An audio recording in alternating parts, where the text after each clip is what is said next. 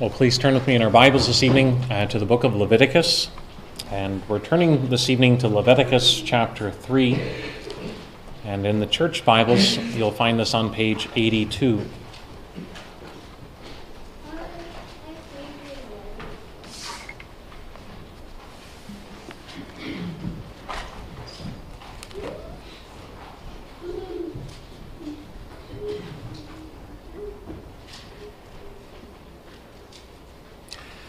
Leviticus chapter 3, and beginning our reading at verse 1.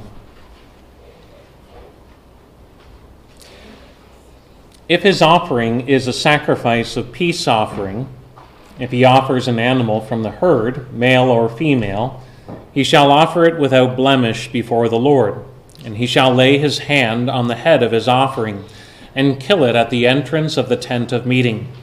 And Aaron's sons, the priests, shall throw the blood against the sides of the altar.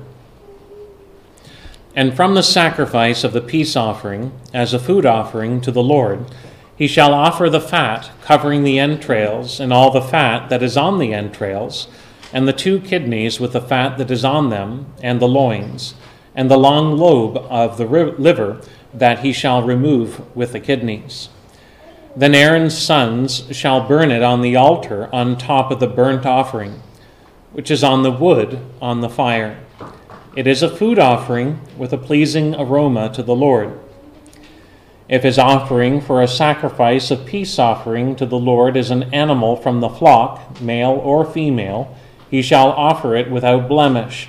If he offers a lamb for his offering, then he shall offer it before the Lord lay his hand on the head of his offering and kill it in front of the tent of meeting. And Aaron's sons shall throw its blood against the sides of the altar. Then from the sacrifice uh, of the peace offering he shall offer as a food offering to the Lord its fat. He shall remove the whole fat tail, cut off close to the backbone, and the fat that covers the entrails, and all the fat that is on the entrails, and the two kidneys with the fat that is on them at the loins and the long lobe of the liver, that he shall remove with the kidneys. And the priest shall burn it on the altar as a food offering to the Lord. If his offering is a goat, then he shall offer it before the Lord, and lay his hand on its head, and kill it in front of the tent of meeting.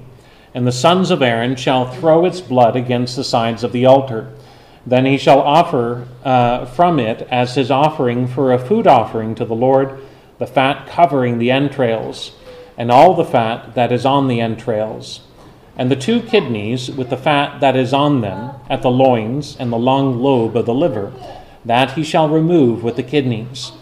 And the priest shall burn them on the altar as a food offering with a pleasing aroma. All fat is the Lord's. It shall be a statute forever throughout your generations, in all your dwelling places, that you eat neither fat nor blood.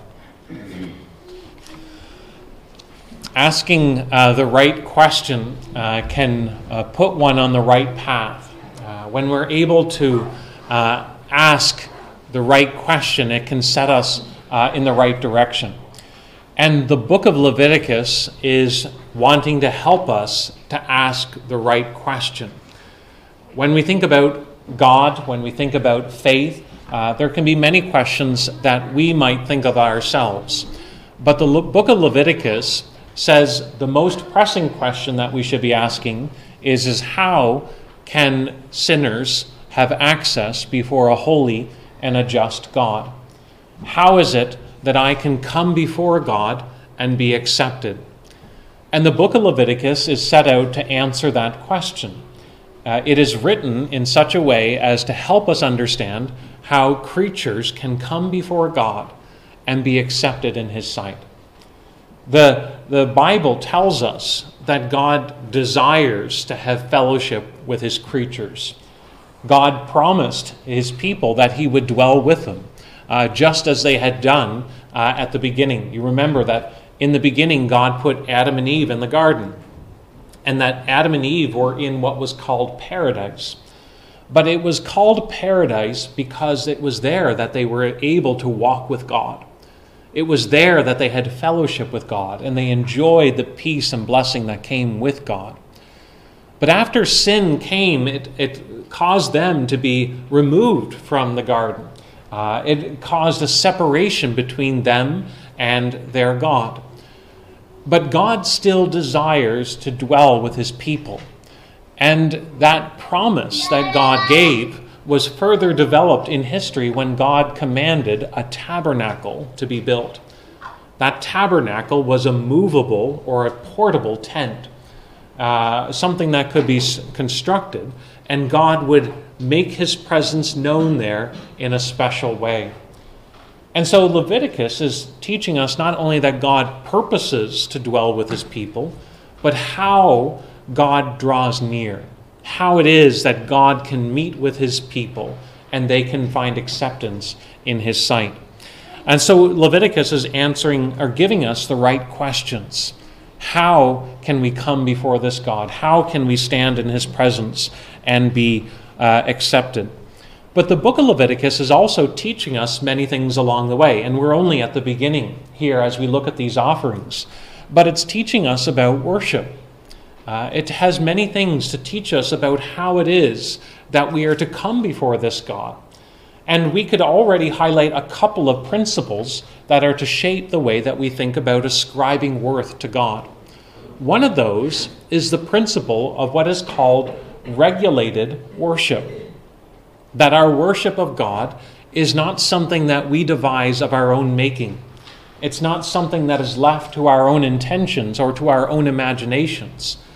But rather, as we read through these chapters, you notice that in very precise detail, God is teaching the people how to come before Him. If they are to come before Him, then it is on God's terms if they are to be approved in his sight, it is by following his word. And so this has been known as regulated worship or a regulative principle uh, about worship. The way that we come before God is how God commands. And so the people were being taught to ask the question what has God said about how we worship? That is to be the driving question when we think about giving honor to the God of the universe. How should we go about giving tribute? How is it that we should go about honoring God's name? Has God said anything about this? And we are to live in response to that. And that's not something that is reserved just for the Old Covenant or the Old Testament. That's, that's a biblical principle. Uh, the writer of Hebrews tells us that we are to, uh, he says, let us offer unto God acceptable worship. To offer unto God acceptable worship with reverence and awe. And then he explains, for our God is a consuming fire. The writer of Hebrews was arguing that the God who revealed himself to Moses in the Old Covenant is the same God that we are worshiping in the New Covenant that just as he revealed himself as being holy, a consuming fire to Moses, it is that same God that we approach. That as Moses was taught to take off the sandals from his feet, for the place in which he stands is holy ground, that as we come before God, we are to recognize that he is worthy of all praise and honor. And so if we approach him, we are to approach him in response to his word. The second principle that we learn about worship is not only that it is something that is regulated by God, but it is something that arises out of the heart. It is something that is offered up voluntarily by the worshiper. That worship is not like paying your taxes. Uh, we may do our taxes and we go through the process, and then when we're done, we say, I did it. Uh, it's over. Now I can carry on with my, my life, my schedule, my rhythm. Worship isn't just something that we go through the motions of doing, but worship is something that is to be offered up voluntarily to God. One thing that we've been accenting in these opening chapters is, is that these offerings, the burnt offering, the grain offering, the peace offering, they were at times mandatory but they were also at times voluntary. that in the Old Covenant, even as we're reading these opening chapters, it says, when you offer this. It's not so much stressing the requirement to do it as much as the expectation that the worshiper will want to do these things. That there will be times when the people of God desire to express praise to God, and so they will want to willingly uh, offer up sacrifice. Uh, there are times uh, then when uh, they would offer up uh, these sacrifices voluntarily, such as when they offered up fulfillment of their vow. Listen to the psalmist in Psalm 66. Psalmist says, I will come into your house with burnt offerings. I will perform my vows to you, that which my lips have uttered and my lips, my mouth has promised when I was in trouble. I will offer to you burnt offerings of fattened animals, with the smoke of the sacrifice of rams. I will make an offering of bulls and goats. Come and hear, all you who fear God, and I will tell you what he has done for my soul. The psalmist there is not mechanical. The psalmist is not just saying, I did it. The psalmist is saying, I want to express the greatness of God. I want to tell of what he has done. And so these offerings are an expression of their heart's desire to ascribe worth and delight in the living God. And so as we think about worship, the book of Leviticus is teaching us that it is something that is directed by God's revelation and something that is matched by the work of the Spirit as the, de- the desire of the believer. I want to magnify God as God wants to be magnified. And that is uh, biblical worship. But this evening we want to turn to a third offering. Uh, we want to look at what is called the peace offering, and sometimes it is referred to as a fellowship offering. Um, one of the tricky things about looking at all the, these offerings is that they are you, they're described with different uh, titles. Uh, but those different descriptions are simply trying to capture something about the offering in a summary way. So uh, we may call it a peace offering or we may call it a fellowship offering uh, this evening. But we want to look at this offering to see how it informs the way that we come before this living God. And we want ultimately to see that because Christ accomplishes peace with God, we can have fellowship with the living God. We want to think about the basis of this fellowship, and then secondly, we want to think about the expression of that fellowship. First, we want to think about the basis of fellowship we have been looking at each of these uh, offerings independently of one another. Uh, we've been following the chapter divisions, uh, they are distinct offerings. But in practice, if we were living in the Old Covenant period, these first three offerings would have been really joined together uh, that they were used in sequence and uh, that they were thought of as belonging with one another. Uh, you notice that even as we turn to chapter 3 there uh, in verse 5, because it says, Then Aaron's sons shall burn it on the altar on top of the burnt offering. So the burnt offering is offered, or that ascension offering, where the entire animal is consecrated unto the Lord. The entire animal is transformed into smoke and it ascends into heaven. And then along with that, there would be the grain offering and there would be uh, the peace offering as well. Uh, these are added on top of one another, which is teaching us about how we think about them. Not only do they follow logically, but they follow in sequence as well. But I've mentioned that this is sometimes called a peace offering, and sometimes it's called a fellowship offering.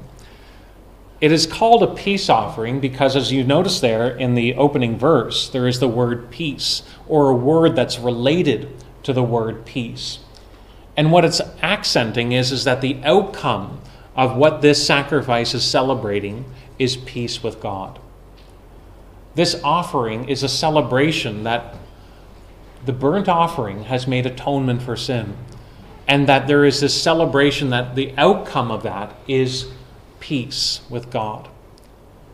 But we can also describe this not just simply as a peace offering, but what that peace entails, which is moving beyond simply the cessation of alienation to now enjoying God in fellowship as well. Sin causes separation, uh, sin causes alienation, uh, a, a separation between God and his people. That sin is a barrier uh, that is overcome only by sacrifice.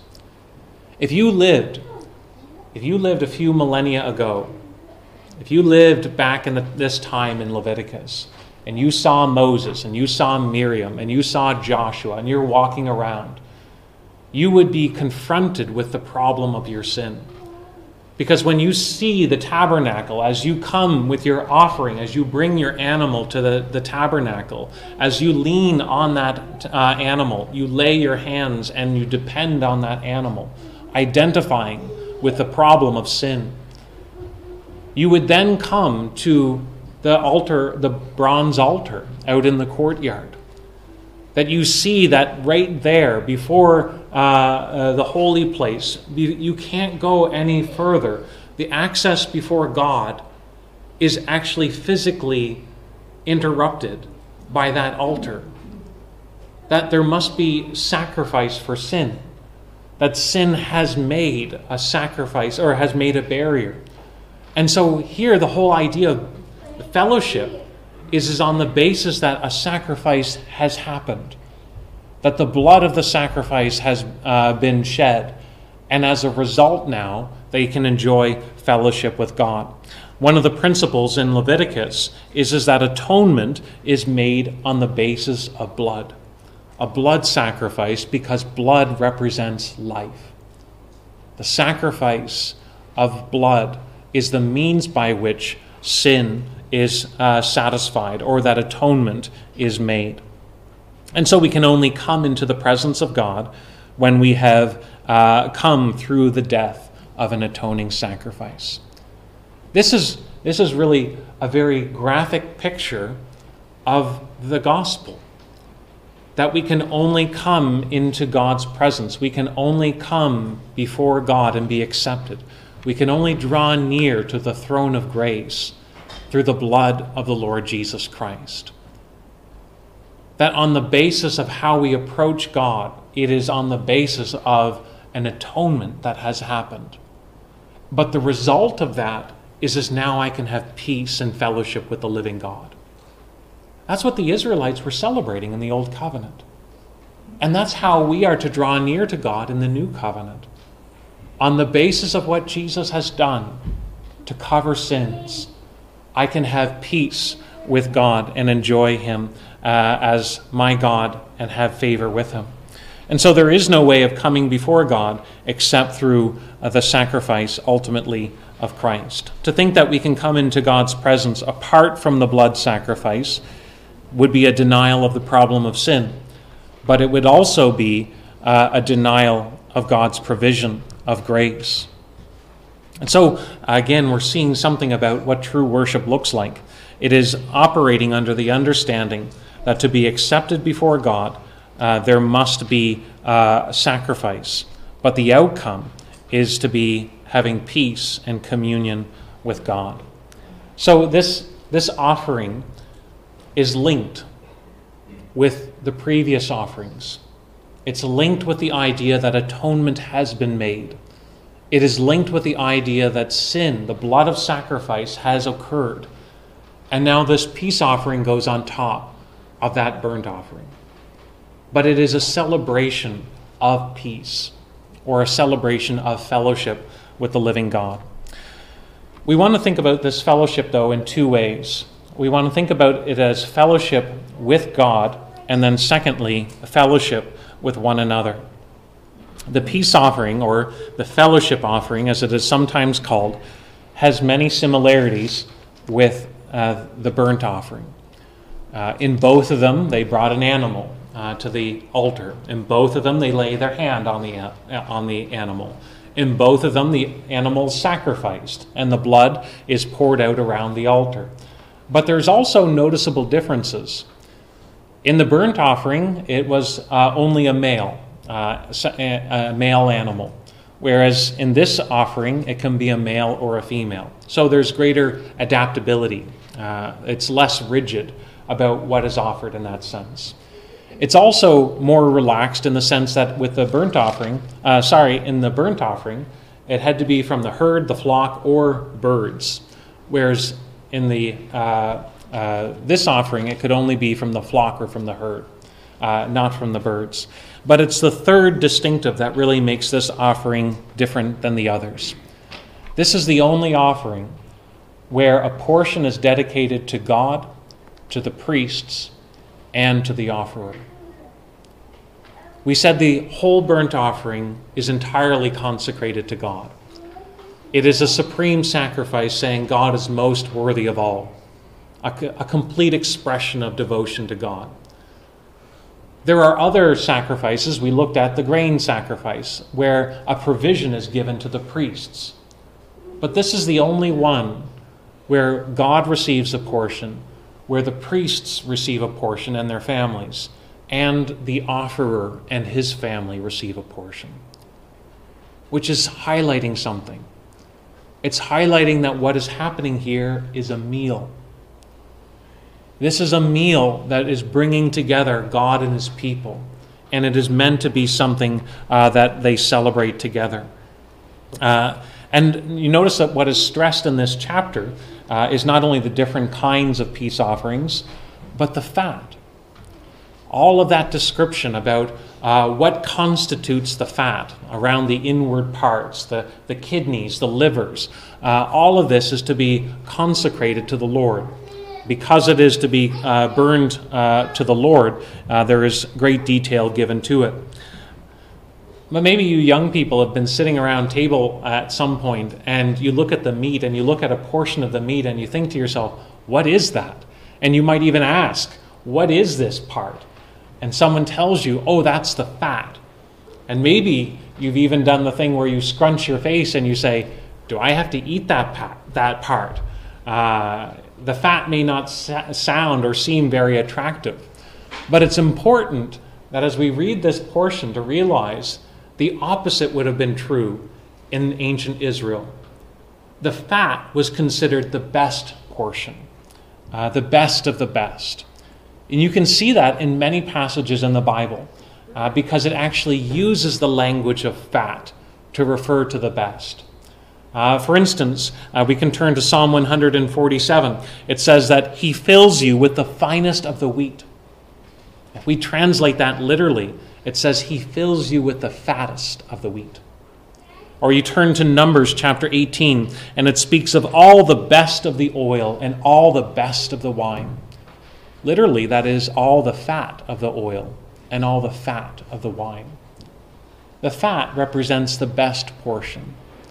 And so, in this meal, what is being communicated is, is that God is most deserving of greatest honor.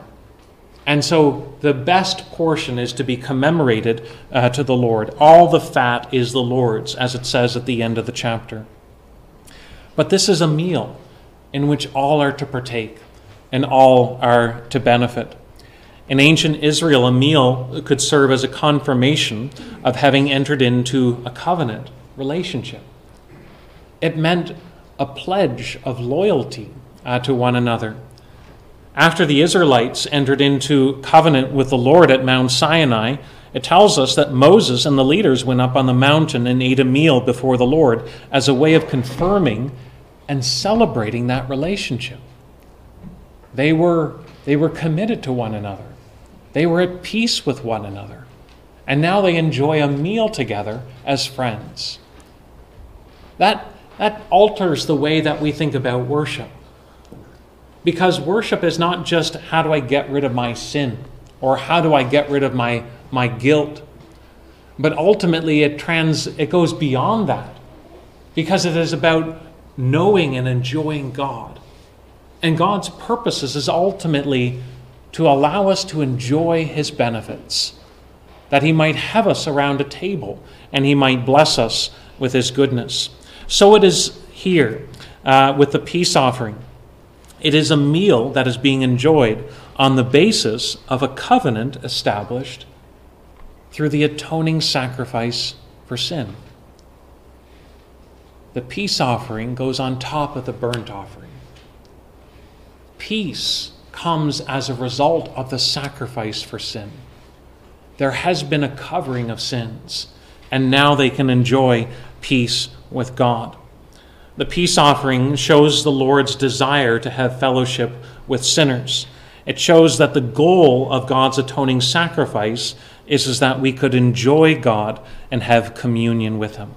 We read there from Romans chapter 5, and Paul says, God's love is shown to us in that while we were still sinners, Christ died for us. That while we were still enemies of God, Christ died for the ungodly. Since therefore we have now been justified by his blood, much more shall we be saved from the wrath of God. For if we were enemies, if while we were enemies we were reconciled to God by the death of his Son, much more now shall we be reconciled uh, and saved by his life. What is Paul celebrating there? There's no longer any condemnation. But how did he begin that chapter? Since therefore there is no condemnation, we have peace. We have peace with God. We can enjoy the benefits of being together at His table, of enjoying His favor, and of knowing of His committed promise to bless. This is the movement of Leviticus not to stay at odds in trepidation and fear, but to know that God is purposing to draw near and has made a way, and that through that sacrifice, God draws near ultimately to bless, that they could have peace and fellowship with the living God. We oftentimes use the language of communion uh, to refer to the Lord's Supper. The Lord's Supper is a meal, and intentionally so because again, it is communicating peace with God, but also fellowship with God. We are enjoying the benefits of Christ's redemption. We are knowing the favor of God through Christ, and we can enjoy security and blessing in God's favor when we have known our sins are covered. So Jesus teaches us to celebrate this meal in order to reaffirm our covenant commitments to God and to express our delight that Jesus is Lord. So when we think about communion, when we talk about the Lord's Supper, the question that we are to ask is not, Are you worthy? The question that we are to ask ourselves is, Do we have peace with God? Have we looked to the atoning sacrifice in Jesus to know that our sins are covered? And if we have, then we are invited to celebrate that peace. We are invited now to partake uh, by faith of God's grace and blessing. Are we trusting in Jesus for salvation? If so, then we can celebrate that communion. But communion is not simply something that happens with the bread and the wine. Communion now sh- shapes the way the Christian lives their life these believers would come and they would offer up uh, their offerings again and again. But the Christian lives now delighting in the peace that they have with God, day by day. Andrew Bonar, uh, a free churchman of the past, says this Our daily acts of communion with God, our daily praise, our daily thanksgiving must be founded afresh on the work of Jesus. On top of the sacrifice of Christ, on top of the one that has covered our sin, let us offer up to God our sacrifices of praise. So, this, this offering is a celebration of the outcome of atonement. We have peace with God through Christ if we are trusting in Him by faith. We, the, the barrier of sin has been overcome, and we have been reconciled through His sacrifice. But there's also this fellowship not only with God, but fellowship with one another. As mentioned, what is unique about this offering is, is that all partake, not just God, not just the priest, but the offerer and his family as well. Meat in the ancient world was a rare thing, and so to eat meat uh, was a big deal. But here, not only do the priests enjoy, but so does the offerer and his family. They are able to, to enjoy the benefits of uh, this sacrifice, uh, testifying to God's grace. And here we see one of the blessings of the community of saints.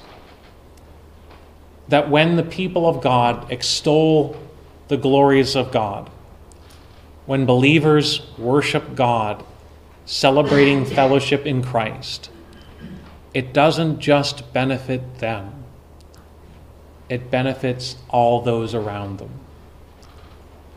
When Christians gather together and celebrate the grace of God in Jesus Christ, it is like sharing a meal, and that all who partake also are uplifted and nourished by it. We were singing there in Psalm 34 Come, taste and see that the Lord is good. Who trusts in him is blessed. When Christians come together and celebrate that there is peace with God in Christ Jesus, we're not just declaring something for ourselves to hear, but we are testifying and testifying to one another of where to look for our hope.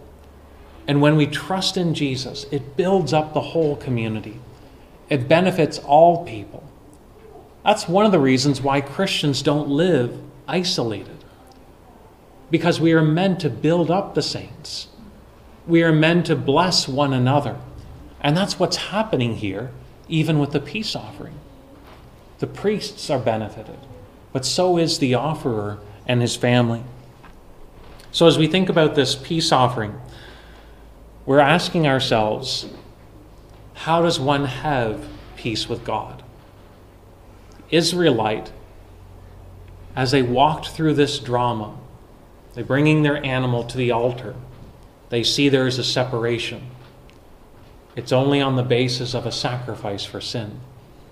It's a blood sacrifice in their place. But when that sacrifice that God has commanded has been offered up, they can enjoy the peace that comes as a result to know the favor of God. But in the fullness of time, that sacrifice is Jesus. He gave his life as an atoning, as a covering for our sins, so that we can have peace with God. Have you come to know the peace of God in Christ? When we do, we will celebrate like the Old Covenant believer, testifying to it and delighting in God's praise to those around us. Let's pray. Heavenly Father, we do pray as we think about these offerings uh, that we would see them uh, ultimately pointing us to the person and the work of the Lord Jesus. We pray that we would treasure him and what he has accomplished once for all at the end of the ages. By the sacrifice of himself, he put away sin. And we pray, Lord, that we would be able to understand